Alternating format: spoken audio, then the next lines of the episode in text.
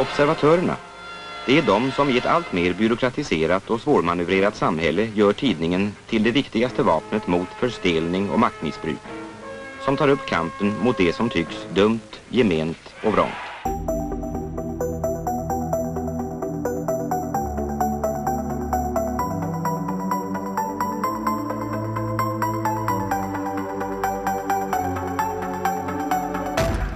Varmt välkommen till ett nytt avsnitt utav Dagens Arenas intervjupodd. Jag heter Jonas Nordling och är chefredaktör för just Dagens Arena. Och varmt välkommen säger jag också till dagens gäst, Daniel Venko Velasquez Castro. Tack så mycket. Du är förbundssekreterare i Unga Örnar. Mm. Mm, och vi ska snacka Unga Örnar i dagens avsnitt tänkte jag. Ja, det hoppas jag. ja, det är liksom poängen. Men, men vem är du mer än det då? Jag är en 27-årig man numera, lärt mm. mig att jag inte är ung. Okej, okay, men ja, jag tänkte ja. vara man har du varit hela tiden. Ja, ja absolut. Mm. Eh, och eh, bor i Västertorp, har en ganska numera lång erfarenhet inom arbetarrörelsen via Handels, SSU, Socialdemokraterna, Ung Vänster en mm. sväng också innan allt det där. Um, så, och bor i Västertorp med min uh, numera fästman, nu förlovad. Så det är nice, mm. livet leker. Mm. mm. Hur hamnade du i Unga Örnar då? Jag hamnade i Unga Örnar via SSU. Eh, de sökte örnledare och jag tänkte ah, ja det är nice. Typ. Eh, och eh, hade några barngrupper. Sen har jag varit på läger och varit örnledare. Så det var via SSU och sen när jag var ordförande för SU-distriktet i Stockholm så hade vi ganska bra samarbete med örndistriktet i Stockholm mm. och hade utbyten och, och så. Så via SSU. Mm. Mm. Mm. Om jag säger att jag tror att några som lyssnar på det här avsnittet tänker sig Unga Örnar, finns de fortfarande? Jag tror att, blir du arg då eller? Ja, jag blir arg. På mig alltså? Mm, ja. ja, inte på dig, mm, men mm. jag blir inte arg på människor som undrar det, utan mm. jag blir arg på att vi har hamnat där. Mm, ja, men om, givet att det inte är en helt felaktig bild av Unga Örnar, så hur, hur, hur har det blivit så? 2000-talet för Unga Örnar har varit eh, tumult. Det har, det har hänt otroligt mycket. Eh, från att man hade omkring 30 000 medlemmar i början av 2000-talet mm. till att liksom efter 2010-talet gå ner till nästan 800 medlemmar. Eh, det här är liksom förloppet av 10 år. Mm. Och det är ju kopplat till att man förlorade väldigt mycket pengar. Eh, man hade en organisation som var helt beroende av eh, folk, att folk arbetade, hade jobb mm. Eh, inom Unga Örnar. När pengarna försvann, fann, försvann jobbet. Och jag tror att man insåg att uh, Unga Örnar kanske var lite av ett luftslott som bärdes upp av de som jobbade och det mm. ideella engagemanget hade försvunnit. Mm. Så jag tror att det är en kombination av saker som har hänt. Men jag tror att vi förlorade lite kärnan i att vara en ideell organisation. Och man ska komma ihåg att Unga Örnar historiskt har också fungerat lite som en av arbetarrörelsens liksom, stora institutioner. Mm. Och att då helt plötsligt förlora den liksom, positionen i samhället eh, gör ju otroligt mycket. Men jag skulle säga att vi mår mycket bättre nu än på eh, mycket länge. Mm. När pengarna försvann sa du, kan du utveckla hur försvann de? LO. Mm, mm. Nej men eh, så här, Unga Örnar fick ju eh, har alltid fått pengar eh, av våra vänorganisationer eh, och det är ju liksom nästan hela arbetarrörelsen som är våra vänorganisationer. Och jag tror att ingen har um, missat att arbetarrörelsen i stort har tappat intäkter, har tappat väldigt mycket av sina liksom, pengar. Och det är klart att då när andra organisationer ser över sin ekonomi så ryker oftast anslaget till Unga Örnar. Det som hände var ju att när LO tappade otroligt mycket medlemmar under Reinfeldt-tiden liksom, mm. så, um, så, så rök ett väldigt stort anslag som vi fick från LO. Man var tvungen att anpassa verksamheten efter det. Mm. Helt enkelt. Ja, men sett då så här i efterhand så låter inte det som ett klokt beslut. Då. Och det är klart du är part i målet här så delar inte, tycker du? Jag delar den uppfattningen mm. och jag tror att eh, det fanns och ibland kan finnas en väldigt låg förståelse för vilken betydelse organisationer som Unga Örnar utgör för både återväxten för arbetarrörelsen men också för liksom, den svenska demokratin mm. och det är liksom folkbildningsarbetet vi faktiskt ar äh, arbetar med varenda dag. Så ja, jag tror att det var ett äh, dumt beslut. Okej, okay, men, men om vi då tar fasta på om du skulle beskriva Unga Rörna då 2021. Mm. Uh, hur, hur, ser er verksamhet ut? Då? Vi finns i hela landet. Vi har uppemot 160 avdelningar um, och vi har 7500 medlemmar drygt Så jag skulle säga att vi mår bättre än på mycket länge. Eh, vi har också tagit ett omtag i organisationen där vi jobbar mycket mer verksamhetsinriktat. Mm. Eh, jag tror att väldigt mycket från att vi tappade många medlemmar så, så blev det naturligt att eh, både förbundskansli och förbundsstyrelse blev väldigt administrativa och stötta upp det som fanns kvar. Mm. Eh, nu så ser vi att vi har en utveckling där vi faktiskt kan investera, vi kan satsa eh, och det är det vi har gjort och det har gett utdelning. Och jag tror att det absolut bästa med vårt Unga Örnar är idag, det är att vi har en återvärvningssiffra eh, på 98 procent. Vilket innebär att om du blir medlem i Unga Örnar så är det med stor sannolikhet så kommer du stanna kvar i Unga Örnar. Och mm. det är ju den siffran som är viktig när vi pratar om liksom organisering av barn och unga. Ja, men hur, om man skulle beskriva i detalj då, vad gör Unga Örnar för, mm. som, nere på gräsrotsnivå? Självklart så fortsätter vi med vår lägerverksamhet. Vi är väldigt mm. stolta över vår mm. lägerverksamhet och har i alla tider haft eh, en väldigt stor och uppskattad lägerverksamhet. Men utöver det så arbetar vi väldigt mycket med demokrati. Vi har någonting som heter demokratiklubbar som många distrikt har eh, följt. Liksom, vi har haft ett allmänna arvsfondsprojekt där vi har jobbat med det här. Och där lär vi eh, barn och unga om barnkonventionen, vad deras liksom, roll är i den svenska demokratin och hur de får sin röst hörd. Mm. Men sen så har vi också pyssel, väldigt mycket läxhjälp. Vissa ledare brukar skämta med och säga att vi borde starta ett bolag för läxhjälp. Eh, mm. Men det hade varit fel av eh, både ideologiska skäl och andra. Men, men jag är medveten om att det är väldigt många som har läxhjälpsverksamhet. Vi har också kollon. Vi har eh, ledarskapsutbildningar för att lära eh, oftast äldre, eh, alltså vuxna människor, hur man har barnverksamhet. Men jag skulle säga att kärnan någonstans är i att varför verksamheten är så spretig är ju för att den utgår ifrån vad barn och unga vill göra. Mm. Så jag har ju varit på verksamhetsbesök där man har cirkusskola i Köping, man har ideologiska kvällar i Stockholm, man har simskola i, i Stockholm också och i eh, Jämtland så har man så här tårt eh, workshops där barnen får lära sig tårta och så. Men jag tror att det viktiga i vår verksamhet är ju att barn och unga ska vara med och bestämma över den. Det är de som sätter reglerna. Det är de som sätter eh, premisserna för vad verksamheten ska utgå ifrån. Men det, det viktiga är ju att det finns en demokratisk liksom, kärna i all verksamhet och i alla aktiviteter. Mm.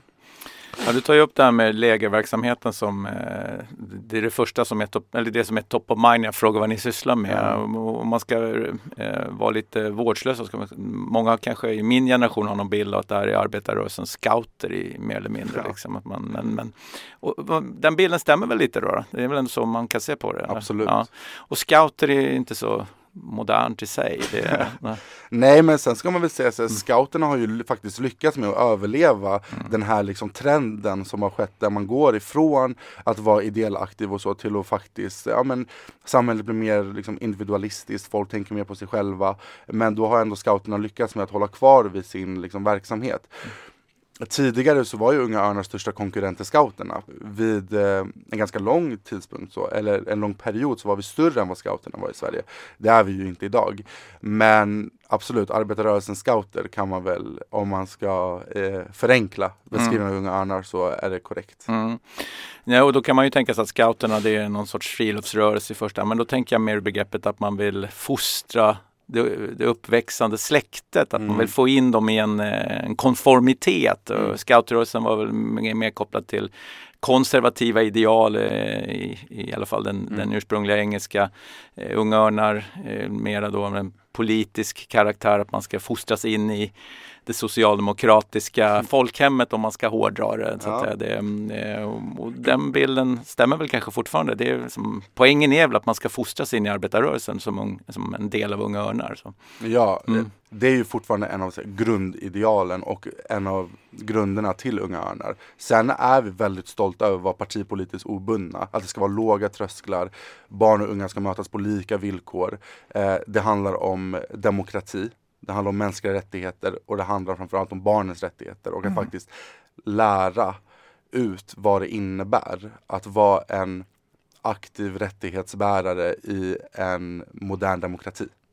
Du var inne då, du sa att ni finns i hela landet. Mm. Eh, kan du definiera det lite mer konkret? Vad betyder det?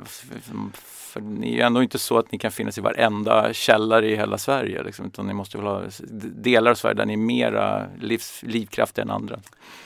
Absolut. Eh, jag skulle säga att vi finns i hela Sverige för att vi har ju distrikt som är verksamma eh, runt om, alltså i alla hörn. Sen är det klart att vi inte finns i varenda ort. Eh, men det finns väldigt, väldigt, väldigt många avdelningar en av de stora problemen med Unga Örnar har ju varit det här att när man liksom gick från att vara den här stora samhällsinstitutionen så tappade man ju kontakten med många. Så ibland så dyker det upp lite örnavdelningar och eh, Som har levt vidare som någon sorts spökorganisation då? Eller? Ja, ja men alltså mm. lite så. Men mm. de har haft verksamhet och de har mm. kallat sig Unga Örnar och i många gånger kanske de äger en stuga till och med. Eh, och så får man kontakt med dem och då handlar det om så det är någonting vi jobbar väldigt mycket med. Men eh, jag skulle ändå säga att Unga Örnars verksamhet riktar ju sig väldigt mycket till just utsatta områden, bruksorter, glesbygd. Eh, det finns också en bild av att så här, ja, vi måste satsa på unga i landsbygden och då brukar jag ju säga att så här, när fan har arbetarrörelsen varit stark på landsbygden? Det, mm. det, har ju aldrig skett egentligen. Det finns en, en, en bild av att vi har varit det, det är inte sant. Eh, utan det har varit eh, kring bruksorter, eh, i viss mån glesbygd men framförallt i liksom städer i, och sen idag i väldigt många storstäders förorter. Mm. Vi, vi, lever ju nu i, en, i, en, eh, i ett samhälle där eh, situationerna i många, kanske framförallt förortsområden, är väldigt mycket i centrum eh, för samhällsdebatten. Eh, men kanske ur ett annat perspektiv. Det handlar om gängbrottslighet och det handlar om rekrytering till kriminella gäng och skjutningar och sådana saker. Eh, det känns ju ändå som att det är ämnen där Alltså, drar man ut den tangenten så borde det landa rakt i liksom, livkraften och existensberättigande för ungdoms, ungdomsorganisationer som just Unga Örnar. Mm. Men jag ser inte så mycket av er i den debatten. Så. Jag skulle faktiskt säga att då får nog du läsa lite mer. Eh, för vi har varit väldigt aktiva i den. Vi har, eh, vi har jobbat väldigt mycket med vårt opinionsbildningsarbete. Mm. Vi pratar väldigt, väldigt mycket om jämlik barndom. Jag tror vi är ute minst två gånger i veckan och pratar om just det här. Men det som är viktigt här, det är ju att det är klart att gängkriminaliteten och så är någonting som, som förstör väldigt många barns liv. Men det handlar också om att visa på vart finns de eh, goda exemplen i förorten? Vart jobbar vi? För att vi har verksamhet i, eh, inte i alla, men i majoriteten av det som kallas de utsatta områdena i Sverige. Mm. Och att visa på de goda exemplen, men också att vara väldigt hård gentemot politiken. För man har inte gjort tillräckligt. Jag tror att i takt med att Unga Örnars verksamhet också utan att säga att eh, för att Unga Örnar försvann så blev allting värre. Mm. Men i takt med det så ser man också att trenden i politiken var ju att så här, färre pengar ska gå till föreningar utan mer pengar ska gå till, till um, ja, men, privatiseringar och, och eh, annat och då lämnades det liksom väldigt tomrum där ingen faktiskt tog på sig att organisera barn och unga i framförallt förorten. Och det som hände då var att de blev ju, vad ska man säga, de, de vägrades deltagande i den svenska demokratin. För den svenska demokratin, alltså det är någonting som jag brukar prata om ganska mycket. Att i välfärdsbygget Sverige så missar man att förklara och, eh, och, och faktiskt inkludera föreningslivet som en bärande del av det här välfärdsbygget. Mm. Och när föreningslivet försvinner, ja det är klart att en väldigt stor del av det som många stoltserar med i sin nostalgitripp eh, också liksom, eh, blir väldigt svag och man har inte verktygen eller pengarna helt enkelt att faktiskt organisera in människor. Så. En sak som också hände i många eh, delar av Sverige under senare 80-talet, början av 90-talet, det var ju att det dök upp en konkurrens från etniska föreningar i många eh, som, utav de här uh, områdena. Det måste ju varit en stor konkurrent för, för Unga Örnar exempelvis. Absolut. Mm. Sen har vi sökt samarbete med mm. många av de här också. Jag hade en örnledare som, som sa till mig att eh, anledningen till att Unga Örnar kanske aldrig någonsin mer kommer bli.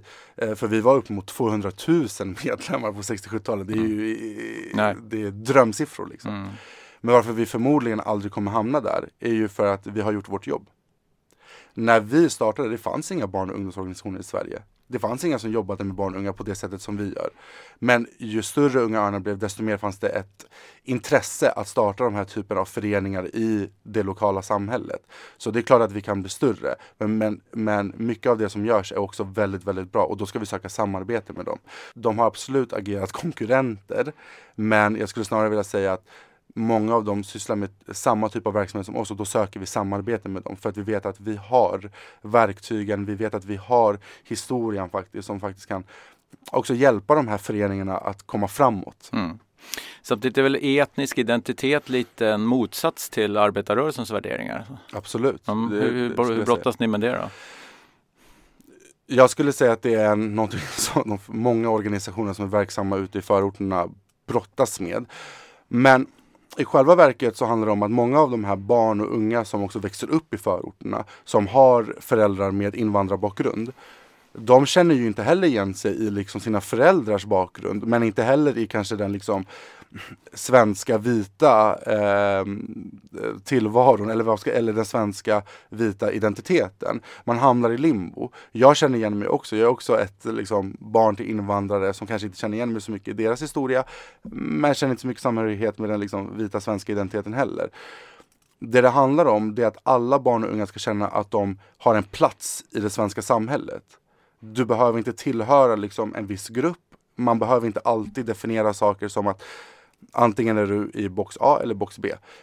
Men du är en del av den svenska demokratin. Du är en del av det svenska samhället. Hur ser vi till att du aktiveras i den? Det här du säger med storhetstiden, 200 000 medlemmar och sånt där.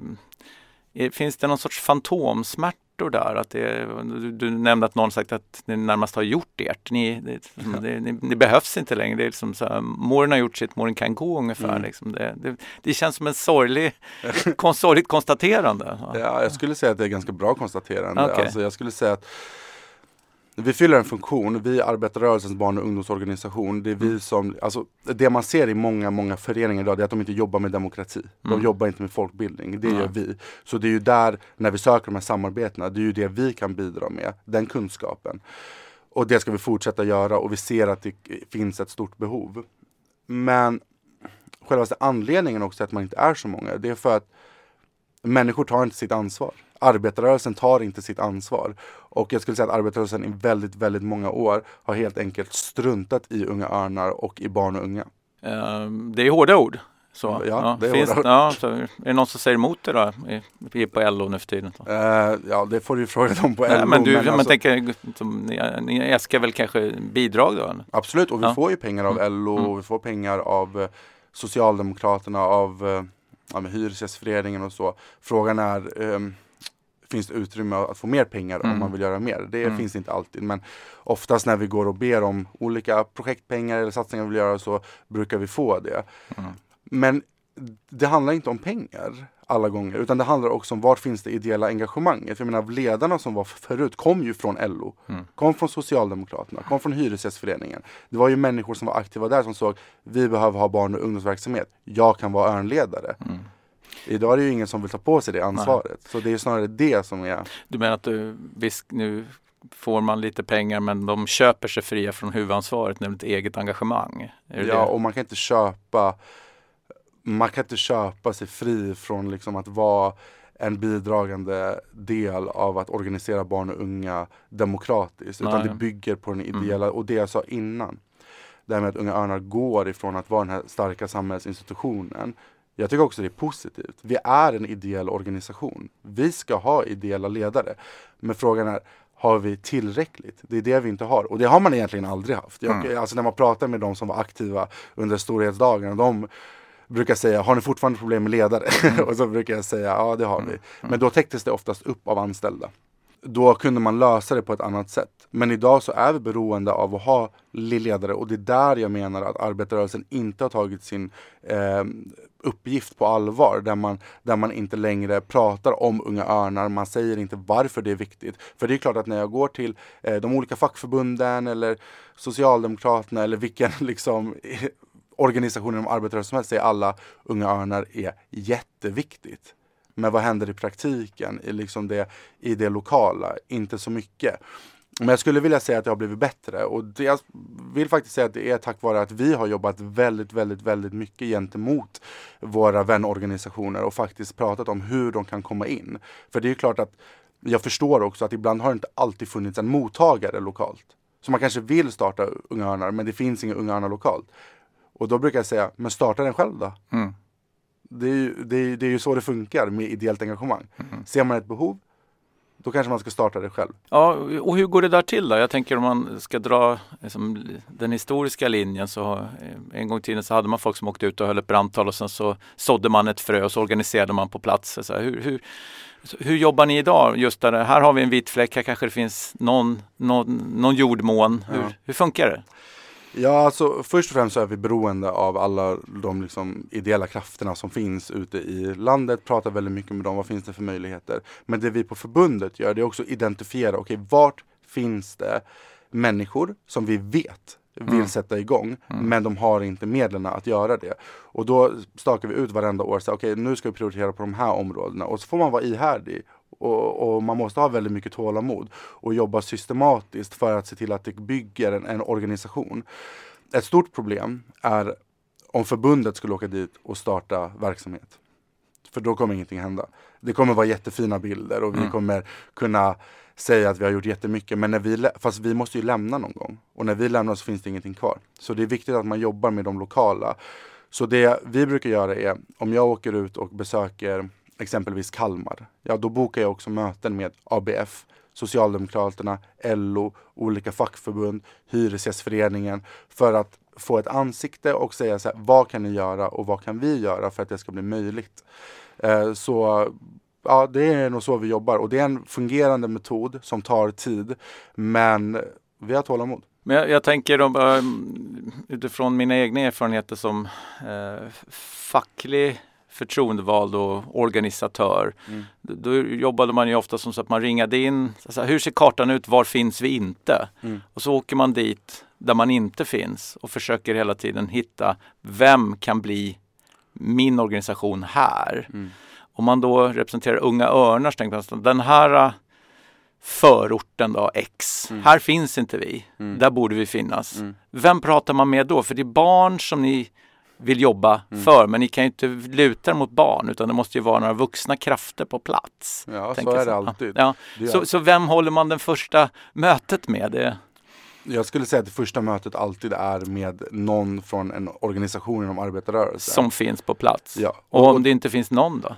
Om det inte finns någon på plats så mm. försöker vi prata med skolor, försöker mm. prata med fritidsgårdar eller andra typer av... Kommer ni in där nu? För skolor är ju så rädda för all politisk liksom, sammanblandning nu för tiden. Det, är, så det man ju, ja. tar, bjuder ju knappt in ungdomsförbund längre. Liksom. Jag skulle säga att vi har lättare att komma in än ungdomsförbund för att vi mm. är partipolitiskt obundna. Vi, vi ska nu i december besöka en rad skolor eh, och prata om just demokrati och hur man är aktiv som barn och ung.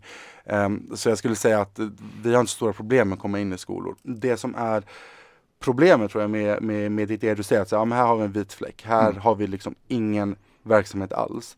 Då blir jag också så här, ska vi verkligen satsa där? Eller ska vi satsa på orten bredvid? Mm. Där vi vet att det finns två personer som vill satsa.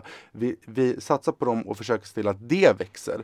För det skapar ringar på vattnet. Mm. Uh, för, för det har ju visat väldigt mycket att startar du någonstans så, så bildas det ringar på vattnet och andra fångar upp ens verksamhet och säger ja men jag vill också vara med. Så jag skulle inte säga att vi jobbar så mycket så. Att vi, att vi säger vart finns vi inte utan vart finns vi men är svaga och satsar mycket mer på dem. Mm. Men om vi ändå stannar i den här bilden då av att eh, söka sig till mark där ni inte har en etablerad verksamhet mm. och jag antar att du gör det till stor ja. del. Så kan inte du berätta lite hur, alltså, hur ser ett sånt möte ut generellt? Va? Jag brukar alltid, eller jag och jag, det mm. vi brukar göra är, det, men... är att förutom att bjuda in hela liksom, arbetarrörelsens organisationer till ett möte och prata om att bli ledare, mm. men också bidra med pengar till det lokala Unga Örnar. Det vi också gör är att kolla vad finns det för andra föreningar? Vad finns det för andra organisationer? Sverige är ett föreningstätt land. Jag tror ute på Järva finns det uppemot över 200 föreningar bara ute i Järva. Mm. Så det finns alltid någon du kan prata med. Och som har oftast liknande verksamhet. Och i det mötet så behöver man också vara väldigt tydlig med varför Unga Örnar är viktigt och vad man kan bidra med. Men man ska inte konkurrera ut dem. Utan det man ska göra är att samarbeta och försöka få organisationerna att på något sätt vinna någonting av varandra. Mm. Så det, det är ju ofta så man får gå tillväga och, och där tror jag också att arbetarrörelsen missar ju väldigt mycket av det finns sån otrolig kraft i så många föreningar. Men många av dem saknar oftast eh, verktyg, de saknar resurser att kunna växa, att kunna få igång en verksamhet som är mycket mer kontinuerlig och som sprider sig. Utan man blir oftast kvar i exempelvis Tensta eller Rinkeby och jobbar med barn och unga där och har lite av samma typ av verksamhet. Och det är där vi kan komma in och säga så här, men vi kan erbjuda det här. Mm. Uh, så jag tror att det är på det sättet vi, vi, vi jobbar. Så förutom arbetarrörelsen så har vi också ett brett nätverk. Det som är lite kul att vara Unga Örnar, du, du ingår i två familjer. Barnrätt Sverige och i arbetarrörelsen. Så i Barnrätt Sverige och med det är det oftast Rädda Barnen och Unicef och andra organisationer men också de här föreningarna som finns ute i lokalsamhällena så har vi en stor kunskap om hur man or organiserar barn och unga utifrån arbetarrörelsens värderingar och försöker faktiskt få de andra att på något sätt se värdet i att organisera barn och unga demokratiskt. Inte bara säga att ah, vi ska ha en fotbollsturnering. Ja okej, okay, men vad händer efter det? För det är ju inte att organisera att folk går och spelar fotboll. Det är inte att organisera. Nej. Utan få folk att komma tillbaka och se ett värde och en gemenskap i den organisationen man tillhör. Mm. Och samarbete är ju naturligtvis oftast en väg till framgång. Men det finns ju baksidor med samarbete med andra organisationer. Det är att man tappar lite sin särart, att det är i kompromissen. Mm. Så, eh, är inte det risken då? Om du säger det finns 200 föreningar i Järva och man ska mm. samarbeta med så många som möjligt. Det blir, men vad står ni för då, i det? Jag tror att det finns väldigt, väldigt, väldigt många föreningar som, som egentligen skulle vara en del av Unga Örnar. Egentligen så är de en örnavdelning. De vet inte sitt eget bästa helt enkelt. Ja, alltså jag skulle väl snarare säga så här. Jag tror att de vet vad de behöver göra för barn och unga i sitt område. Men de har inte alltid fått um, eh, veta att det finns liksom ABF där man kan söka eh, eller man kan registrera studietimmar för att kunna få eh, pengar och någonstans att vara för att ha sin verksamhet och det är väl den kunskapen vi kan bidra med. Men för att inte tappa sin, sin, sin kärna så jobbar ju vi med eh, att örnledarna ska ha en stor kunskap av vad vår organisation är att det ska finnas en demokratisk liksom, ådra genom hela organisationen och den, den är liksom avgörande för att vi ska faktiskt göra det vår uppgift är. Nämligen att organisera barn och unga och att på något sätt skapa en återväxt både till arbetarrörelsen men också se till att demokratin vinns av varenda generation. Genom våra utbildningar och genom att vi alltid påminner om varför vi finns så tror jag att vi undviker det. Men sen är det ju klart att i mötet med en förening så, så kanske man måste kompromissa och göra vissa uppoffringar. Och det viktiga är ibland inte att så här, från start säga ah, okej okay, nu måste vi jobba med demokrati utan att faktiskt nå ut till barn och unga som bor i området. När du väl har nått ut till dem, ja då kan du börja arbeta. Så det är väl det som är ett stort problem, det är att man inte når ut till barn och unga i den utsträckningen som behövs idag. Och det finns ingen risk att ni upplevs som att ni har en dold agenda då? Att först så vill ni nå de här och sen när ni väl gör det, då börjar ni prata om arbetarrörelsens ideal? Jo, det kan ni göra, men i ärlighetens namn, så alltså jag har också eh, stött på lite sådana konflikter och jag säger så här, men vad, vad fan är grejen? Alltså vi står upp för jämlikhet, vi står upp för solidaritet, vi står upp för alla människors lika värde. Eh, skriver man inte upp på det så, ja då fine, liksom, då vill vi ändå inte samarbeta med er. Mm. Du nämner örnledare, det är ett begrepp som de använder flitigt. Så ja. Kan du definiera hur ser en, eh, som den, den eh, genomsnittliga örnledaren ut? Vem är det? Skulle säga att det är en person i medelåldern som brinner för eh, barnens rättigheter. Som tycker att det är viktigt att barn och unga har någonting att göra. Men också någonting att göra som är meningsfullt. Liksom. Och är oftast förälder själv och vill att sina barn ska, ska få ta del av en fin verksamhet. Och är oftast själv gammal örn. Mm. Mm. Bor man, måste man bo i det området där man är verksam för att vara örnledare? Eller är det en... Nej, det behöver du inte göra, men jag skulle säga att det är, eh, det är gynnsamt för verksamheten om man gör det. För mm. att, uh, Unga Örnar ska ju finnas där människor är och där människor bor och där människor verkar. Och för att kunna vara det, ja men då är det ju enklast att vara där man bor. Åker du någon annanstans så finns det väldigt stor risk att du inte känner dem som du vill liksom, organisera. Du kommer ha väldigt svårt att faktiskt kunna skapa verksamhet. Så, och de flesta örnledarna är verksamma där de bor. Hur många örnledare har Unga Örnar idag?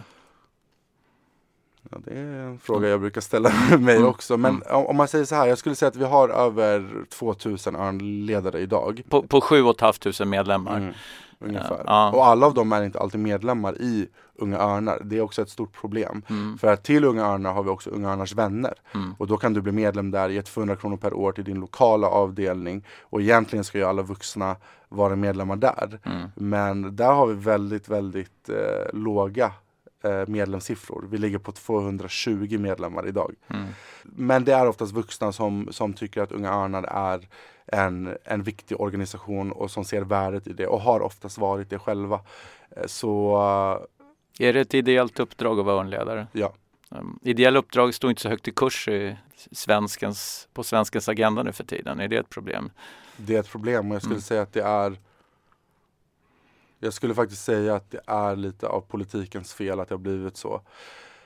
Jag hörde i, eh, under Socialdemokraternas kongress så kritiserade SSUs nya ordförande Greta Thunberg att hon inte är partipolitiskt aktiv. Och jag förstår den frustrationen. Jag har själv varit SSU-are och tycker också.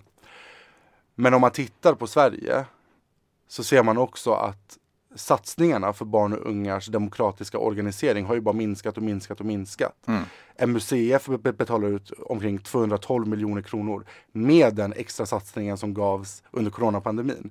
Idrottsrörelsen får 2 miljarder kronor. Jag mm. menar alltså barn och unga så, så jag menar, jag förstår frustrationen. Samtidigt så är det ju inte i partipolitiken barn och unga behöver vända sig till. Det måste finnas forum där de kan vara aktiva och kanalisera sin frustration tycker jag blir en ganska konstig formulering. För att jag tror inte att alla barn och unga går runt och är arga hela tiden. Det är, jag skulle säga att det är väldigt få barn och unga som går runt och är arga. Men snarare kanalisera sitt engagemang för en eh, sakpolitisk fråga eh, har ju minskat drastiskt. Man, man lägger mindre och mindre pengar på föreningar och då lämnas hela det uppdraget egentligen till skolan som mm. har det egentliga demokratiuppdraget och jag tror att vi är väldigt många som är medvetna om hur den svenska skolan ser ut idag och hur många uppgifter den har men som inte alltid eh, införlivas. Liksom.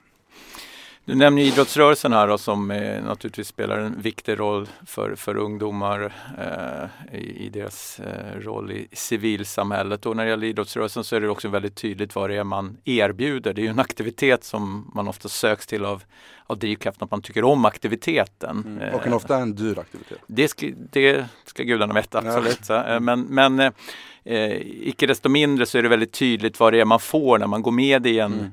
Eh, innebandylag eller en mm. basketlag eller så. Det, men, men, men vad skulle du säga är drivkraften till att gå med i Unga Örnar som barn? Mm. Jag kan förstå just att engagera sig och se det ur ett vuxet perspektiv, men mm. som barn, vad, jag är med i Unga Örnar därför att? För att du har kul hos Unga Örnar. Okej, okay, men, men och då, då är fram, vad är det som är kul med Unga Örnar? Mer än att träffa kompisar då möjligtvis? Eller?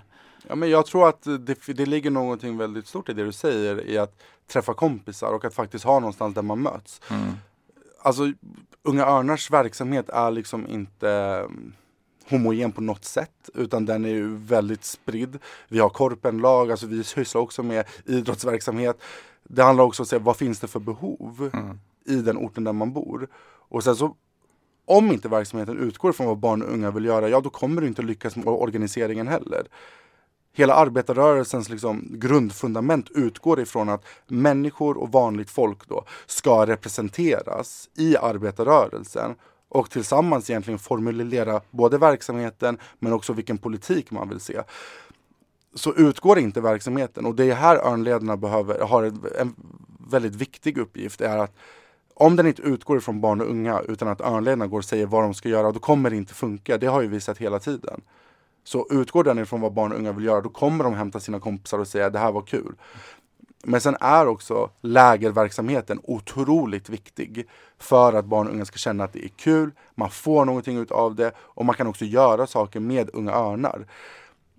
Men vad skulle du säga då är er största utmaning att locka unga då? Eh, det är klart, resurser har du tagit upp, men om man bortsett vad, vad, om vi lägger pengafrågan åt sidan och bara konstaterar att du ska försöka erbjuda en verksamhet för en, ett barn, en ungdom.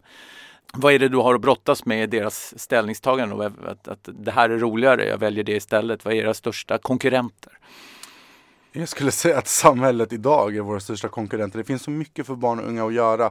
Du kan gå på ja, men, allt från bio till... Men bio har ju funnits i hundra år så det kan ju inte vara en ny konkurrent. Nej, men jag skulle säga att bio i den omfattningen vi har idag mm. är inte en ny konkurrent men absolut att så här, det är ett exempel. Men jag skulle säga att... Bionäringen håller nog inte med nu för men folk går ju inte på bio nu för tiden heller. Så det, det var intressant att du tog det först. Är det ja. den största konkurrenten, bio? Nej, jag skulle inte säga att bio är vår största konkurrent men det är ett exempel på att det finns andra okay. fritidsaktiviteter för barn och unga att göra. Det finns fritidsgårdar. Ja. Det finns också idrottsrörelsen har ju otroligt mycket pengar. Eh, så absolut, våra största konkurrenter skulle jag vilja säga är nog idrottsrörelsen, fritidsgårdar som ägda av kommuner och så. Det säger inte fel. Alltså barn och unga, att de har eh, fotbollsintresse eller att de vill liksom hänga med sina kompisar ganska eh, fritt på en fritidsgård. Det, det, det är inte dåligt. Men det som är, är ju att de har ju oftast de är inte beroende av ideella krafter.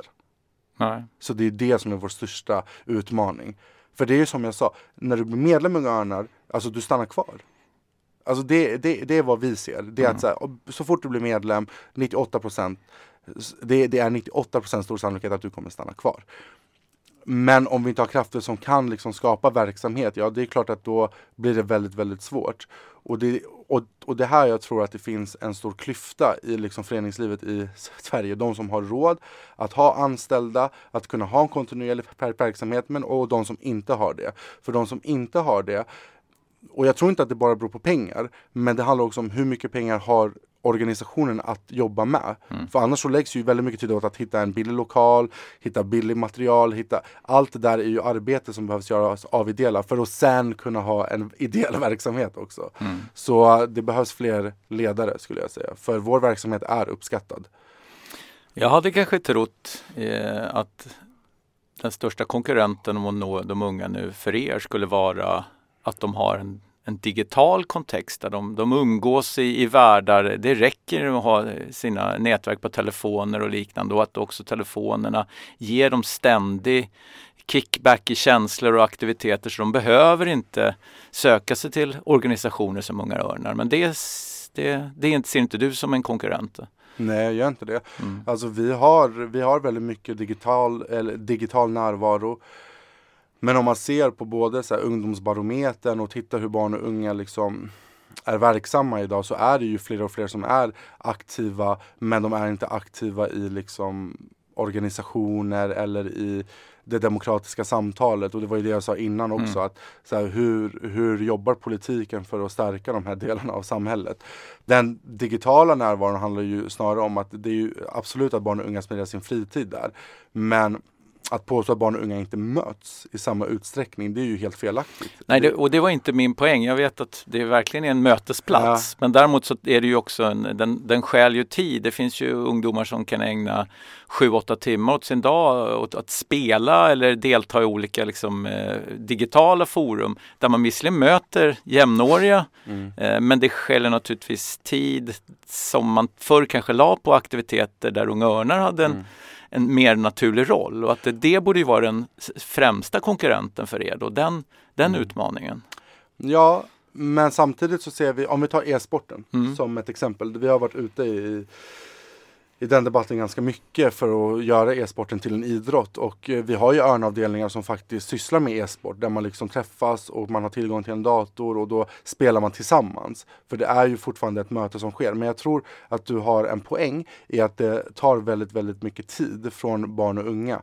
Samtidigt så handlar det om att hur kan man starta, skapa någon typ av organisering digitalt också. För där, där är någonting som jag tror är, är viktigt att komma ihåg. Det är att vi pratar ofta om digitalisering men jag tror, att, jag tror inte att någon organisation inom arbetarrörelsen faktiskt har lyckats med att organisera digitalt. För det vi gör det är att vi har samma typer av möten fast vi, säger, fast vi har den på Zoom istället och säger ja nu har vi en digital verksamhet. Det är ju inte sant att digitalisera. Och jag vet inte svaret på hur man ska göra. Hade jag haft svaret hade vi gjort det. Men jag tror att det handlar om så här, vad vill barn och unga göra? Men jag ser inte digitaliseringen som liksom någonting annat från den allmänna or organiseringen utan det är också en typ av organisering som sker. Och det är ju det vi försöker jobba med. Att så här, vi ska ju kunna ha en stark organisation både digitalt men också fysiskt. Det ena utesluter inte varandra utan man kompletterar varandra. Man kanske når ut enklare till barn och unga digitalt för att sen kunna säga följ med på läger. Följ med. För att jag tror fortfarande att det fysiska mötet kommer vara avgörande om vi ska fortsätta organisera barn och unga demokratiskt. Men att det är en stor konkurrent, absolut. Men om man kollar på um, idrottssverige och idrottsrörelsen så har de extremt mycket medlemmar. Det är, alltså Sverige är fortfarande ett eh, samhälle där väldigt många barn och unga är medlemmar i någon typ av förening. Men frågan är hur aktiva de är i den föreningen. Säger alltså Daniel Venko Velasquez Castro, förbundssekreterare på Unga Örnar. Eh, Daniel, jag tänkte vi ska runda av det här nu. Eh, nu har du pratat mycket om vad ni gör och kanske också en hel del om er historia. Eh, vad står på agendan nu? Som, det här tänker jag göra nu när jag går ut ur studion. Eller det är ju att fortsätta organisera men den stora uppgiften vi har framför oss det är, det, det är ju två. Vi, den politiska uppgiften är att få till en jämlik barndom i Sverige och där lobbar vi stenhårt gentemot politiken men också andra organisationer. Den andra är att skapa en meningsfull fritid för alla barn och unga. Så det vi jobbar väldigt mycket med nu det är att stötta upp våra ledare, få fler ledare och att banden i arbetarrörelsen ska bli tätare. För att Unga Örnar har i alla tider överlevt och levt och utvecklats tack vare arbetarrörelsen för att man har sett att det här är en viktig verksamhet. Så det är ju det jag kommer göra. Fortsätta jobba, fortsätta or organisera och att sluta betrakta sig själv ibland som ett sjunkande skepp. För Unga är inget sjunkande skepp. Vi utvecklas, vi går framåt och vi har fler medlemmar än vi har haft på mycket länge. Så vi gör saker rätt, men det tar tid. Och om någon som lyssnar nu blev sugen på att bli örnledare eller starta upp någon verksamhet, hur når man dig då? Man kan nå mig på mail såklart, men jag tror att det enklaste är som alla andra säger, gå in på vår hemsida. Där finns det enkla formulär för att bli örnledare. Man kan gå utbildningar med oss, man kan bli medlem i Unga Örnar och man kan bli medlem i Unga Örnars vänner om man är vuxen. Men mitt främsta medskick är, vill man ha barn och ungdomsverksamhet som utgår från arbetarrörelsens värderingar starta en lokal örnavdelning och så kommer vi hjälpa dig med det. Okej, okay. och det är inte reklam det här utan det är ren mm. samhällsinformation. Jag heter fortfarande Jonas Nordling och är alltså chefredaktör på Dagens Arena eh, och idag har du lyssnat på Daniel Venko Velasquez Castro som har varit här som gäst. Eh, Daniel, stort tack för att du ville hänga med oss här och prata lite om Unga Örnar. Ja, tack själv och tack för inbjudan. Och du som har lyssnat, stort tack för att du har hängt med hela vägen hit. Fortsätt att lyssna på våra poddar, eh, prenumerera på dem i din spelare och framförallt eh, prenumerera på vårt nyhetsbrev som kommer varje morgon imorgon med eh, nya eh, häftiga saker som vi har producerat eh, åt dig. Det är kostnadsfritt. Gå in på vår hemsida och kolla hur du kan prenumerera på det. Och tills vi hörs igen, ta hand om dig och ha det bra. Hej då!